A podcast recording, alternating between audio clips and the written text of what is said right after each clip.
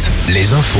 Nicolas Meslin, bonjour. Bonjour Olivier, bonjour à tous. Le chèque énergie arrive dans les boîtes à lettres à partir d'aujourd'hui. Près de 6 millions de ménages sont concernés. Pour une personne seule, son montant peut aller de 48 à près de 200 euros en fonction des revenus. Et ce matin, Bruno Le Maire annonce que le bouclier tarifaire sur l'électricité sera maintenu jusqu'à début 2025.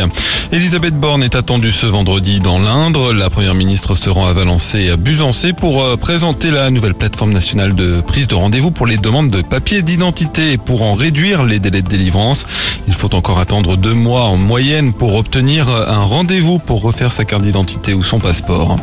Un homme placé en garde à vue au Mans après le meurtre d'une jeune femme de 26 ans. Son corps, lardé de nombreux coups de couteau, a été retrouvé hier matin dans un appartement. Le suspect s'est lui-même rendu à la police, mais à ce stade, on ne connaît pas le mobile du crime. Une enquête est en cours.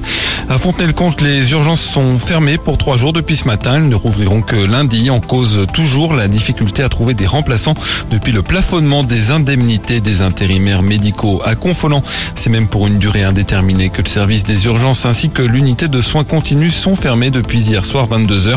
Plusieurs médecins sont en arrêt maladie. Et puis les urgences pédiatriques de Saintes et de Saint-Jean-d'Angély sont encore fermées. Aujourd'hui, elles ne prendront que les urgences vitales la nuit prochaine.